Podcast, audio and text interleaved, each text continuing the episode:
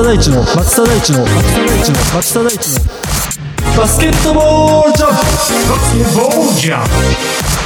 さあ始まりました松田大地のバスケットボールジャムということで今回もスタートさせていただきますこの番組では埼玉県の魅力あるバスケットボールを10分程度にまとめてお届けしておりますぜひ番組最後まで楽しんでお聴きください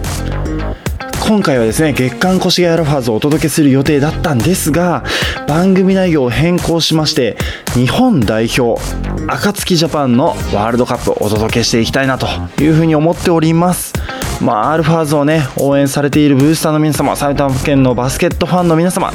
本当に申し訳ございません。ただねこれだけはちょっと触れずに進めら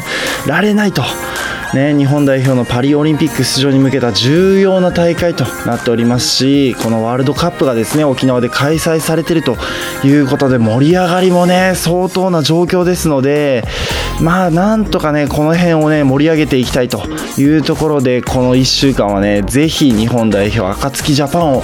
応援していきましょうという企画となっております。はい、でですね、まあ、今季から越谷アルファーズでメンバーとなっている井上選手も代表入りを果たしておりますので、まあ、ここでね井上選手も応援しながら日本代表のね活躍というところも追っていきたいなというふうに思っております。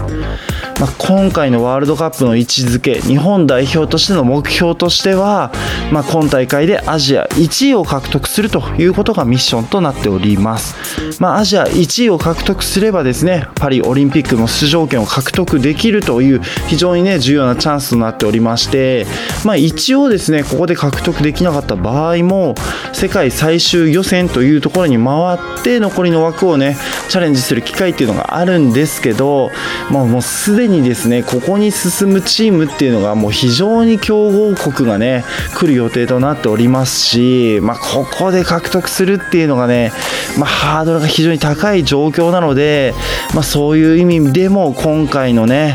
大会でアジア1位を取るというところが、まあ、正直日本代表としてはもう本当ラストチャンスと言っても過言ではないというようなね位置づけになる大会なんじゃないかなと思っております、まあ、ちなみにアジア枠としては、まあ、今回出場しているのがフィリピン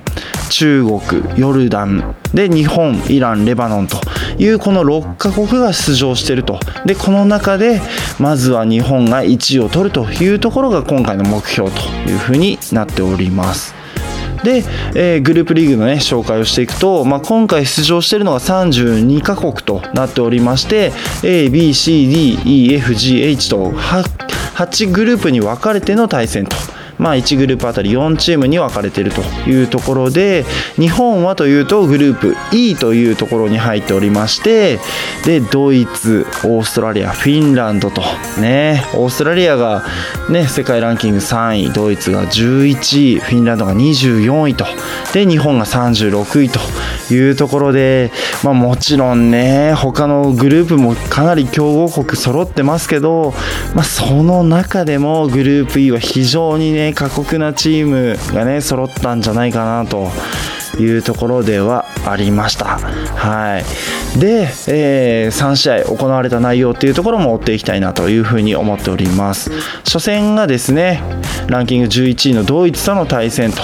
うんまああの NBA 選手がね4名揃っているというところで、まあ、有名どころでいけば、まあ、ダニエル・タイスというねビッグマンのセンター2 m 3センチのセンターがいてで昨年レイカーズでプレーしているデニス・シュルーダーというね、まあ、この選手もやっぱりね非常にいいポイントガードとしてね有名な選手ですねでそこにワグナー兄弟というね2 m 1 0ンチぐらいのね、えー、高身長でインサイドアウトサイドができるこのね兄弟がね2人いるんですけどこの4名がね中心となってるチームというところではありました。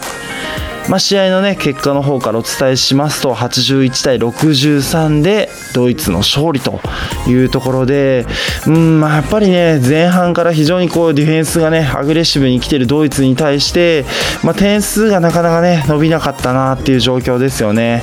まあ、日本のスタイルとしては、まあ、非常にアグレッシブにスリーポイントを打っていくというところと、まあ、ディフェンスの部分ね、あとはスピードの展開というところなんですけど、やっぱりね、簡単にリバウンドが取れなかったりとか、まあ、いいシュートでね、終わられてしまってというところで、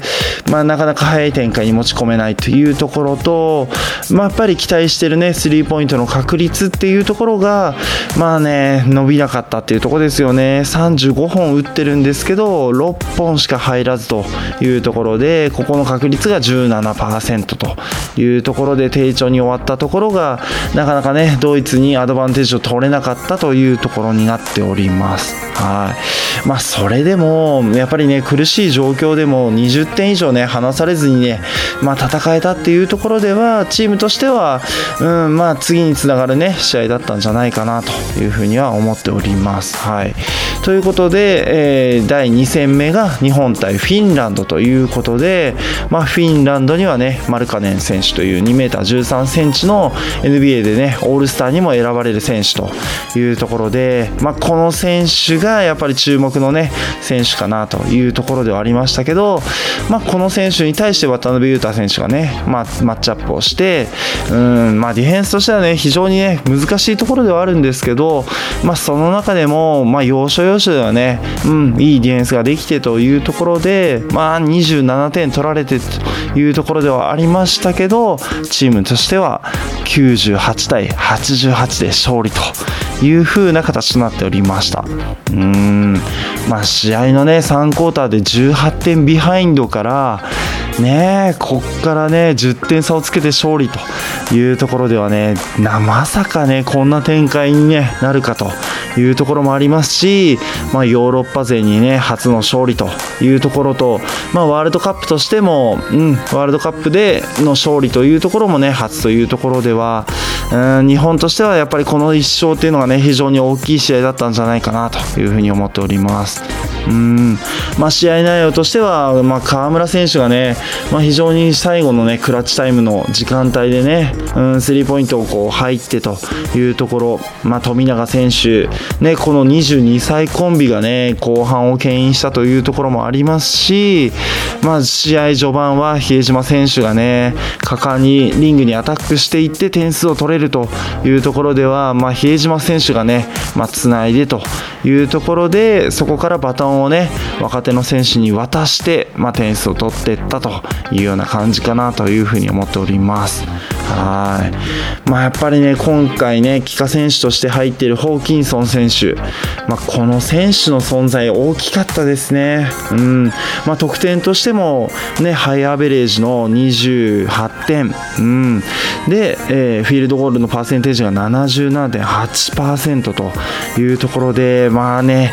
うんインサイドのね得点というところもそうですし、まあ、やっぱりファールをもらってねフリースローが15分の14というところで、まあ、チームとしてはこのねあの大黒柱の選手が、まあ、やっぱりこう、ね、インサイドをしっかりと牽引したっていうところもポイントだったんじゃないかなというふうに思っております。はいということでね、えー、第2戦目で大金星を挙げた日本が1勝1敗として最終戦のねオーストラリアに挑むという形となりました。で、えー、8月のね29日に行われましたオーストラリア対ジャパン、ね、の対戦というところで結果の方からお伝えしますと109対89と。うんいうところですね。うん、で、オーストラリアの勝利という形となりました。うん強かった。ま非常にねあのオーストラリアがランキングとしても3位というところをねしっかりと出したと、うん、オーストラリア自体はねドイツにね、え、接戦で敗れてということでこの試合にね敗れると、まあ、日本がねね2勝して、ね、次のグループ2次ラウンドに進むというところではあったんですけどまあやっぱりねその辺はしっかりとね修正をして、うん、戦いに挑んできたというような感じかなと思っております。ま。あ、オーストラリアはね、やっぱり NBA 選手も多数抱えていて、まあ、パティ・ミルズ選手というところもそうですし、ジョシュ・ギディ選手ね、もそうですし、イングルス選手、まあ、本当にね、こう、なんていうかね、有名どころの選手がね、たくさん揃っている選手の中で、まあ、日本でね、活躍しているニック・ケイ選手っていうところもね、まあ、非常にね、いい活躍をしてたなというところで、まあ、インサイドの強さもあり、ね、アウトサイドの強さももあり、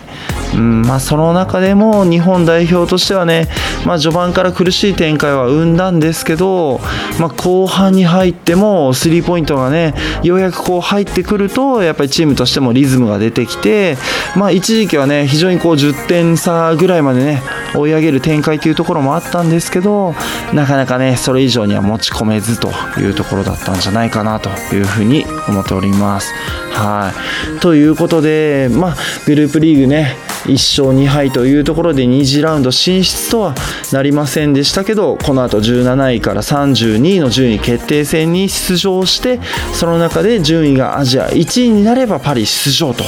いうところで、まあ、レギュレーションとしてはね1次ラウンドからの勝敗継続という形ですので1次ラウンドプラス順位決定戦で何勝何敗だったか得失点差はいくつかというところがキーになるかなというふうになっております。はい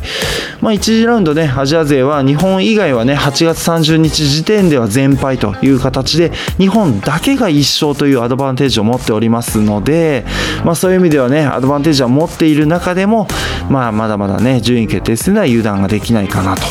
うんまあ、この後ね、えー、試合を2試合実施する予定となっておりましてグループ F のねチームの3位4位と対戦予定となっております。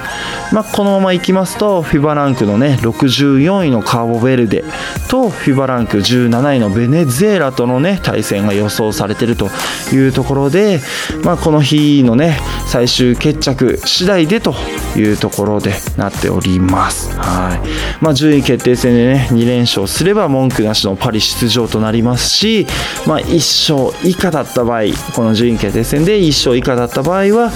アジア勢のね勝敗と得失点差が重要となってくるというふうになっております。はいということで8月のね31日に、まあ、日本はね F グループ4位のチームと対戦で9月2日には F グループ3位との対戦ということでもう本当ねこの2試合で